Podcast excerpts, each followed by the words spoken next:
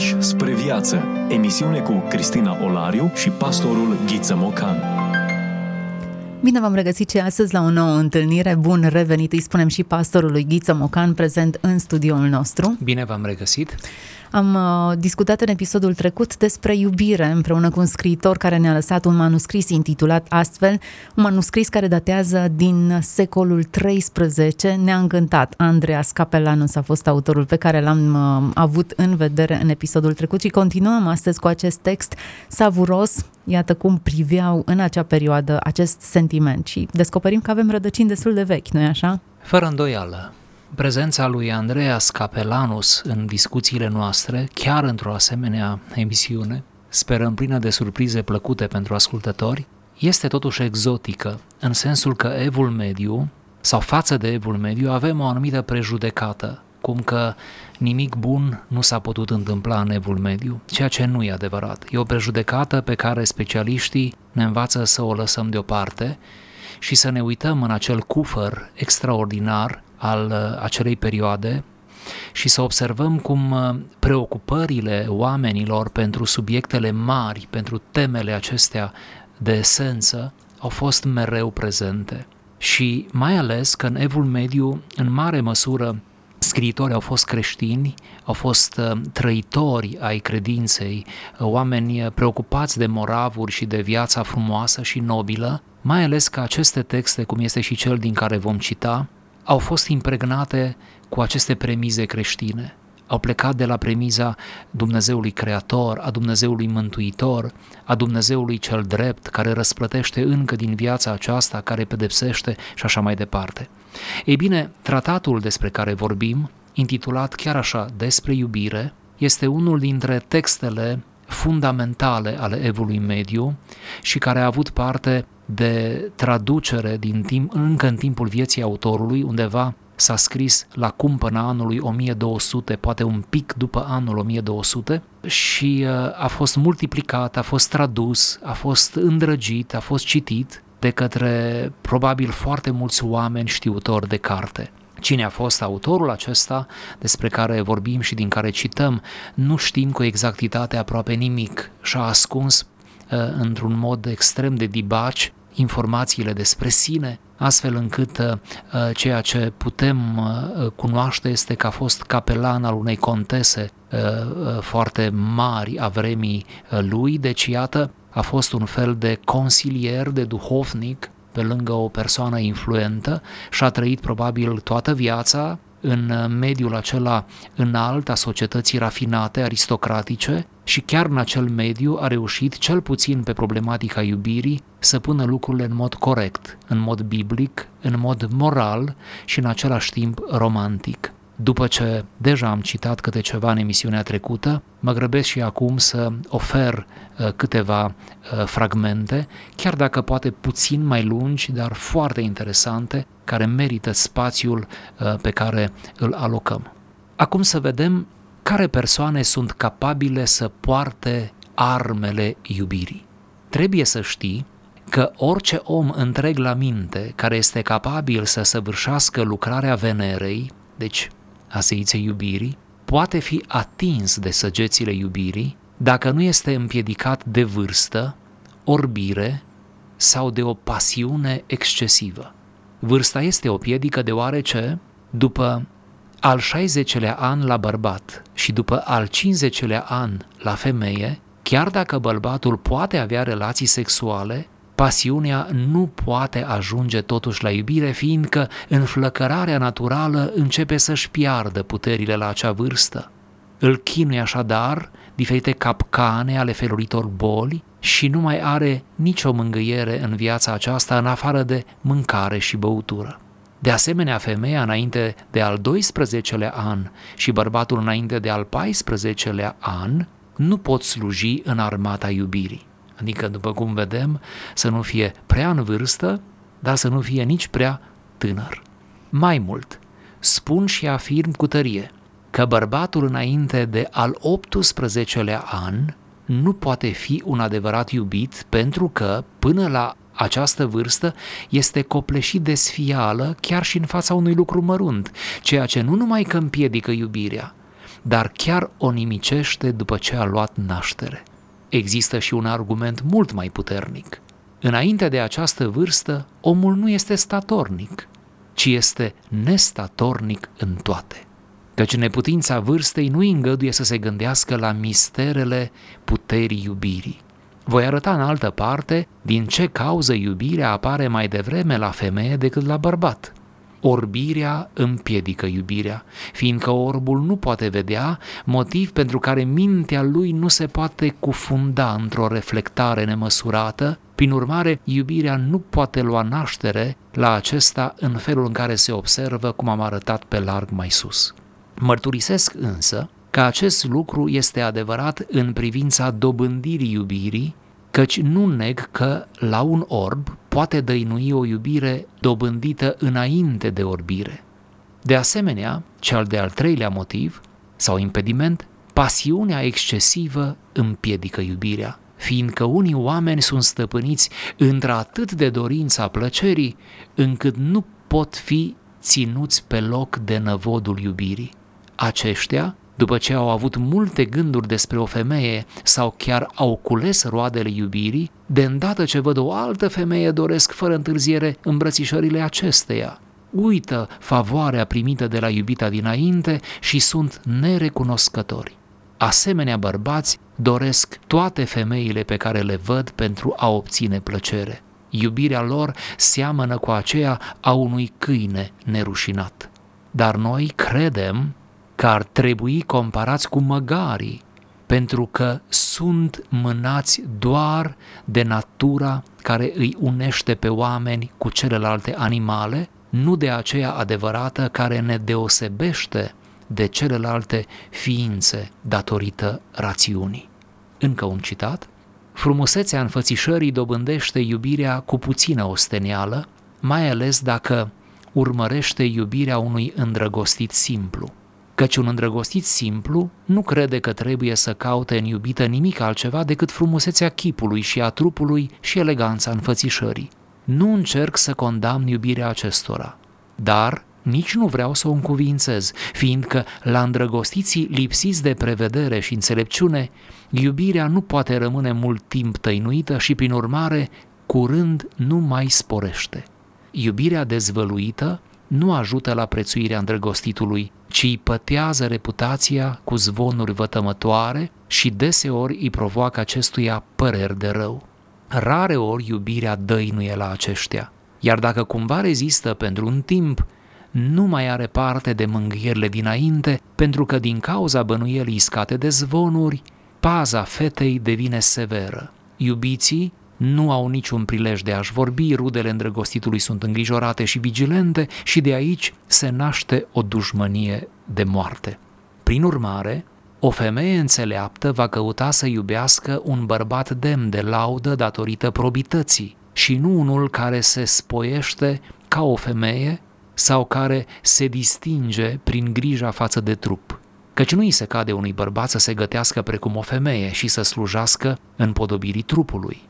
Dar dacă ai vedea o femeie sulemenită, cu multe culori, nu ți-ar plăcea înfățișarea ei dacă nu ai fi văzut mai înainte că e plină de duh, fiindcă femeia care se încrede doar în sulimeneli nu se împodobește cu multe virtuți. Așa cum am spus în cazul bărbaților, cred că la o femeie nu trebuie căutată doar înfățișarea, ci și probitatea. Ia seama așadar să nu te amăgească înfățișarea vană a femeilor, pentru că viclenia femeii și vorbirea ei frumoasă sunt atât de mari încât, după ce ai început să te bucuri de darurile ei, nu ți se va mai părea ușor să te îndepărtezi de iubirea ei. Probitatea atrage iubirea celui care stălucește prin probitate. Frânturi de înțelepciune Vorbim despre autori care nu au voie să fie uitați. Discuție cu pastorul Ghiță Mocanu. Despre iubire în secolul XIII. Iată aici sexualitate, atracție, infidelitate, Uh, găsim de toate în acest uh, amestec și încercăm să descoperim ce moștenire voia să ne lase acest om care îl iubea pe Dumnezeu, dar care descrie, iată, atât de pitoresc dragostea, inclusiv în dimensiunea ei fizică. Remarcați, vă rog, metafora de fond, armata. Iubirea văzută ca o înrolare într-o armată. Presupune aceasta, chiar prin însăși uh, metafora în sine, presupune că a te angaja în iubire presupune niște riscuri, uh, un anumit efort și anumite rigori. Ideea de armată întotdeauna mi aduce dimensiunea disciplinei și a unei chestiuni care ține de viață și de moarte. Într-un fel, ce ne spune lucrurile sunt serioase, chiar dacă împar ca o, uh, încep ca o joacă, ca un schimb de priviri, ca o atractivitate de moment, în realitate, în momentul în care te-ai decis să te înrolezi în această poveste, de fapt, ai intrat în armată. Primul fragment pe care l-am citat surprinde cele trei mari impedimente ale iubirii. Vârsta, adică cineva poate să fie prea în vârstă pentru o iubire completă, altcineva poate să fie prea tânăr, deci vârsta, vârsta trebuie să fie potrivită, așa, apoi orbirea, un impediment foarte interesant, orbirea este incapacitatea cuiva de a se îndrăgosti de o persoană de sex opus, adică incapacitatea cuiva de a admira, de a se lăsa sedus de frumusețea deopotrivă fizică și uh, sufletească a persoanei celelalte, deci am zice în loc de orbire am putea pune obtuzitate și al treilea impediment, pasiunea excesivă care de fapt, după explicație, este un fel de carnalitate scăpată de sub control. Adică cineva fie bărbat, fie femeie, aici e vorba de un bărbat ipotetic, pentru că acest tratat se pare că a fost adresat unui uh, bărbat tânăr, deci cineva care se pierde cu firea și care cade cumva pe, pe, pe linia aceasta a patimilor uh, sexuale, având relații, uh, iată, cu mai multe femei, într-un mod cu totul haotic și imoral.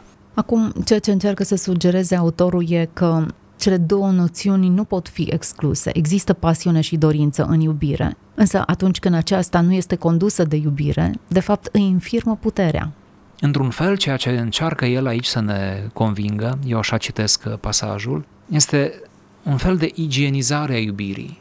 Da, impulsul acesta al iubirii, ispitele ei în sensul ispita infidelității, nu? Sugerat în text. Uh, toate acestea sunt prezente în orice om sănătos, în orice om normal. Dar toate acestea trebuie cu multă grijă grădinărite și avut grijă de, de, de, de felul cum se manifestă, de, de potențele acestea care pot la un moment dat să ne ducă la rău. Deci cumva mai degrabă văd în tot tratatul acesta o chemare la, la prudență, la discernământ, la o iubire uh, autentică, dar în același timp înțeleaptă.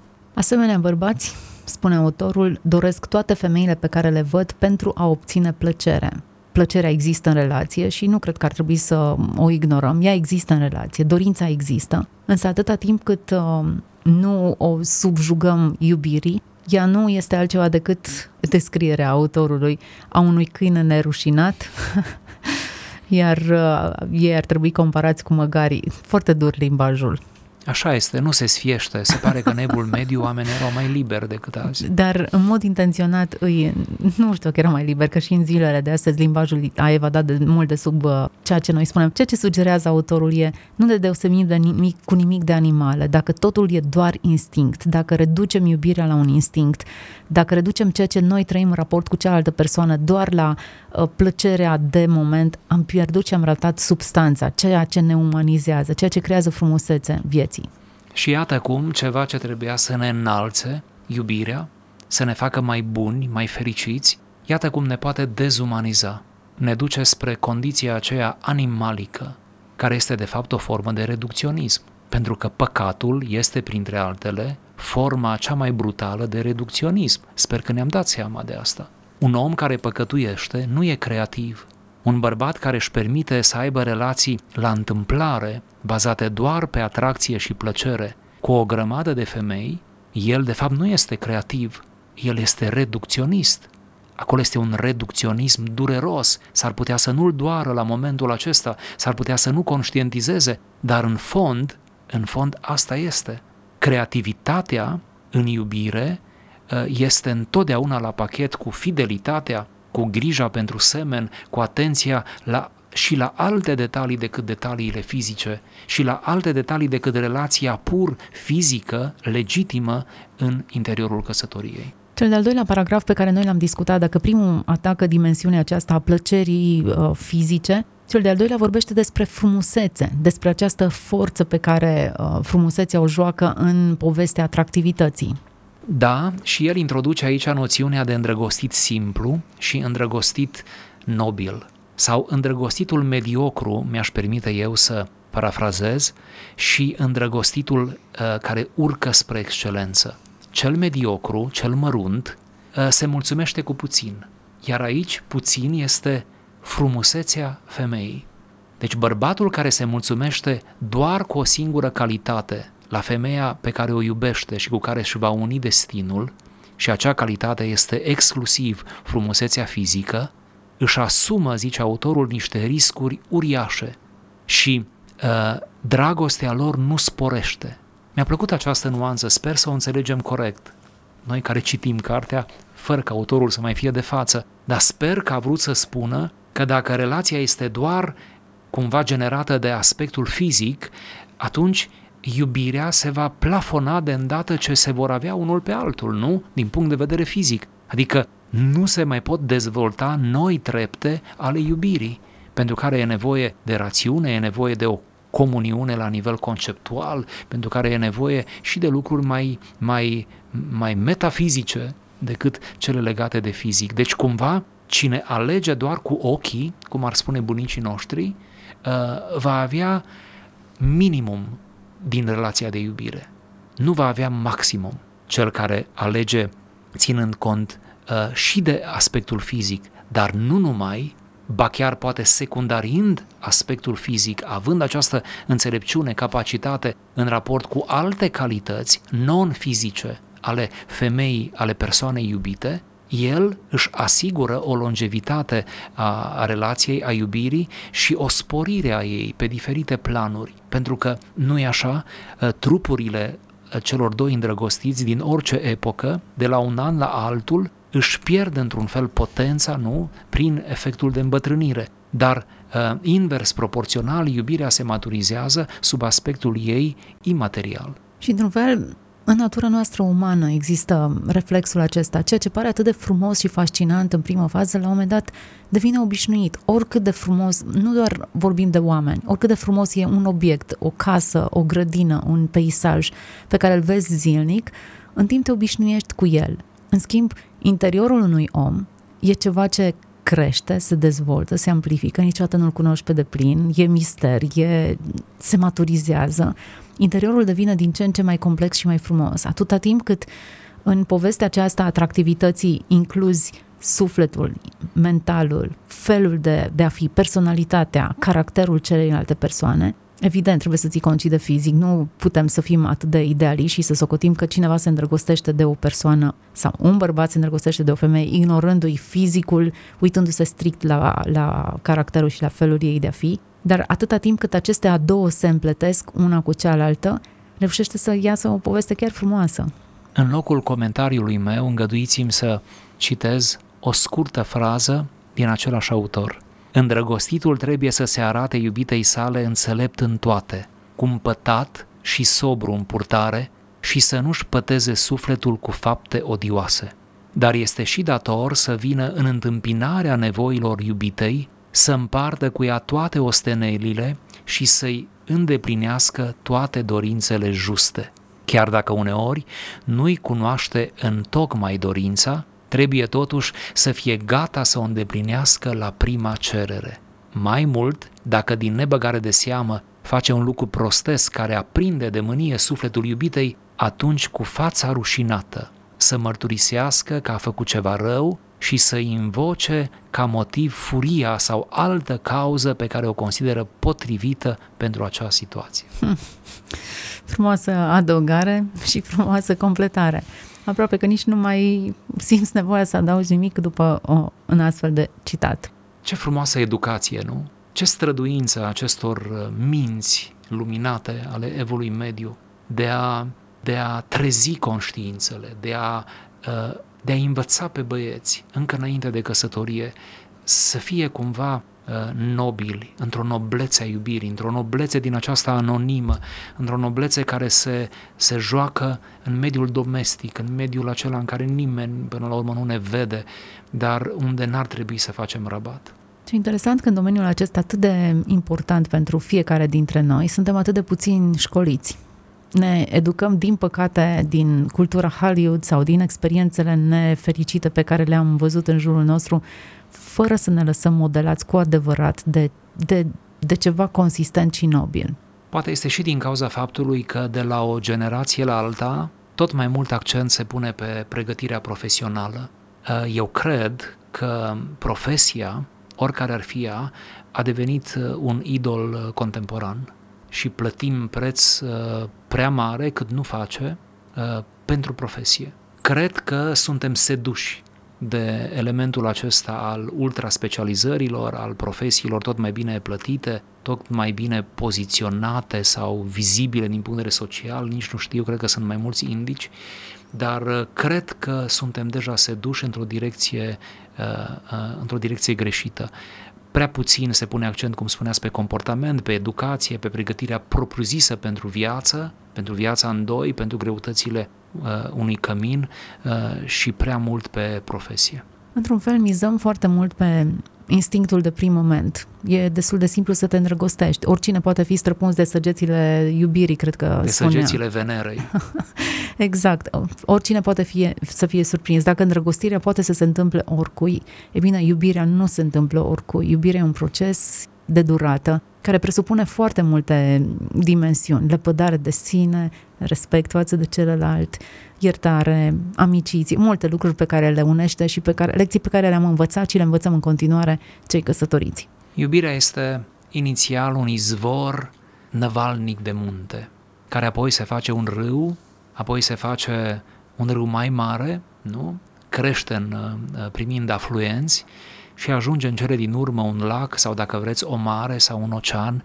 Deci cumva aceasta este iubirea. La început e năvalnică, e strivitoare aproape, e posesivă în, în, în, toată, în toată efervescența ei, are o grămadă de reflexe aproape, reflexe aproape, aproape brutale, aproape violente, pentru că apoi să capete adâncime, nu atât repezime cât adâncime. Uh, interesant această poezie despre iubire.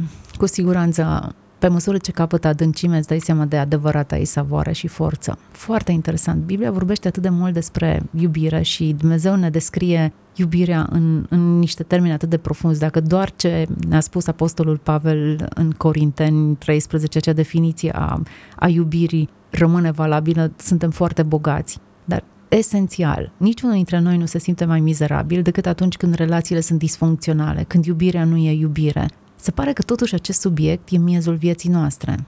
Nimic nu doare mai mult decât eșecul iubirii. Toate celelalte forme de eșec sunt relativ suportabile. Când ai eșuat în iubire, ți se pare că ai ratat sensul vieții. Înseamnă că iubirea nu e o joacă. Pentru că toate acestea cred că se leagă cumva de valoarea noastră. Avem nevoie să fim valorizați și ne putem simți valorizați privindu-ne prin ochii celuilalt. Ori dacă undeva privirea a căzut în altă parte sau comunicarea dintre privire și ce spune gura e altceva, lucrurile acestea distorsionează imaginea noastră de sine. Suntem ființe referențiale, spun specialiștii. Nu ne putem construi pe noi înșine decât prin raportare permanentă la celălalt. Se pare că avem nevoie de cineva pe care să-l iubim și care să ne iubească și care să fie pentru noi un fel de martor al propriei noastre dezvoltări, poate chiar a propriei noastre mântuiri. Hmm. Și martor și de factor determinant în aceeași măsură. Interesant cum ne modelăm unii pe ceilalți prin intermediul forței acestea. Suntem dependenți așadar unul de altul, dar într-o manieră atât de frumoasă, atât de nobilă, atât de bine cadrată, să spunem așa, pe de o parte de elemente ontologice care țin de ființa noastră, pe care le avem din naștere, pe de altă parte de educație și de revelație. Iată un text frumos care ne-a inspirat. Suntem la finalul și celei de-a doua emisiuni pe marginea unui autor din secolul XIII, Andreas Capelanos, despre iubire. Am uh, citat pe aici, pe acolo un manuscris care e un, un, un îndreptar, un manual de sfaturi despre cum ar trebui să ne raportăm la sexul opus. uh, din punct de vedere creștin, oameni cu mintea schimbată, cu inima dornică să cunoască fațeta frumoasă și adevărată a acestei, a acestui sentiment. Mulțumim. Da, de-a da? lungul acestui, acestei uh, scrieri, vreau să mai adaug, apare un nume, un nume de bărbat, evident, uh, ceea ce ne face să credem că a fost adresat uh, fiului, probabil, contesei sau unui fiu dintr-o familie de rang înalt, care ar fi avut nevoie de sfaturi în privința iubirii, ceea ce, iată, prin el am primit și noi aceste sfaturi le-am primit și le-am și dat mai departe, să fie de folos celor care au ascultat, să ne fie nouă de folos în primul rând și apoi și celor care au ascultat. Toate cele bune, fiți binecuvântați și iubiți!